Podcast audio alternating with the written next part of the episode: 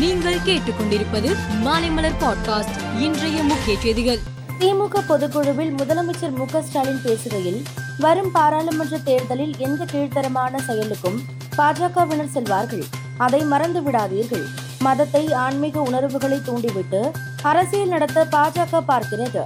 வரும் பாராளுமன்ற தேர்தலில் நாற்பது தொகுதிகளையும் திமுக கைப்பற்ற வேண்டும் என தெரிவித்தார். திமுக துணை பொதுச் செயலாளராக கனிமொழி நியமிக்கப்பட்டுள்ளார் என அக்கட்சியின் தலைவர் மு ஸ்டாலின் அறிவித்தார்.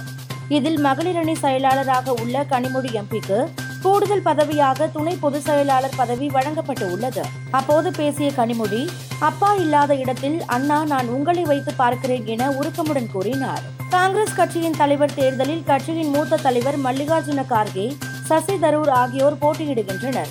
சசி தரூரை போட்டியிலிருந்து வாபஸ் பெற பலர் வற்புறுத்துவதாக எழுந்த குற்றச்சாட்டை சசி தரூர் திட்டவட்டமாக மறுத்துள்ளார். தனக்கும் மல்லிகார்ஜுன கார்கேவுக்கும் நடப்பது நட்பு போட்டி. இதிலிருந்து நான் விலகப் போவது இல்லை. இறுதி வரை போராடுவேன் என கூறியுள்ளார். மிசோரம் மாநிலம் மொத்தம் நாற்பது சட்டசபை தொகுதிகளை கொண்டுள்ளது. அவற்றில் முப்பத்து ஒன்பது பட்டியல் பழங்குடியினருக்கும் ஒன்று பொது பிரிவினருக்கும் ஒதுக்கப்பட்டுள்ளது.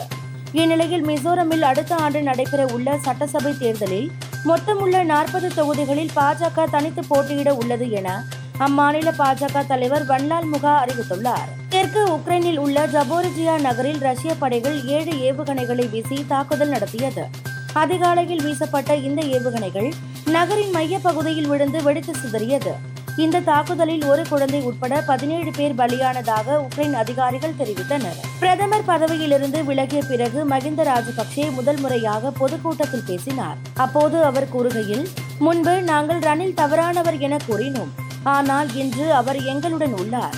நாட்டிற்கு நல்லது நடக்க வேண்டும் என்றால் அதிபர் ரணிலுக்கு ஆதரவு வழங்கி செயல்பட வேண்டும். மக்களின் நன்மைக்காக அவருடன் நாங்கள் இணைந்து செயல்பட தயாராக உள்ளோம் என்றார். எட்டாவது பெண்கள் ஆசிய கோப்பை டி டுவெண்டி கிரிக்கெட் போட்டி வங்காளதேசத்தில் நடந்து வருகிறது. இதில் பங்கேற்று உள்ள ஏழு அணிகளும் தங்களுக்குள் தலா ஒரு முறை மோத வேண்டும். லீக் சுற்று முடிவில் முதல் நான்கு இடங்களை பிடிக்கும் அணிகள் அரையிறுதிக்கு தகுதி பெறும். நேற்று நடந்த பதினைந்தாவது லீக் ஆட்டத்தில் இந்திய அணி வங்காளதேசத்தை வீழ்த்தியதன் மூலம் நான்காவது வெற்றியை ருசித்ததுடன் அரையிறுதிக்கும் தகுதி பெற்றது. மேலும் செய்திகளுக்கு மாலை மலர் பாட்காஸ்டை பாருங்கள்.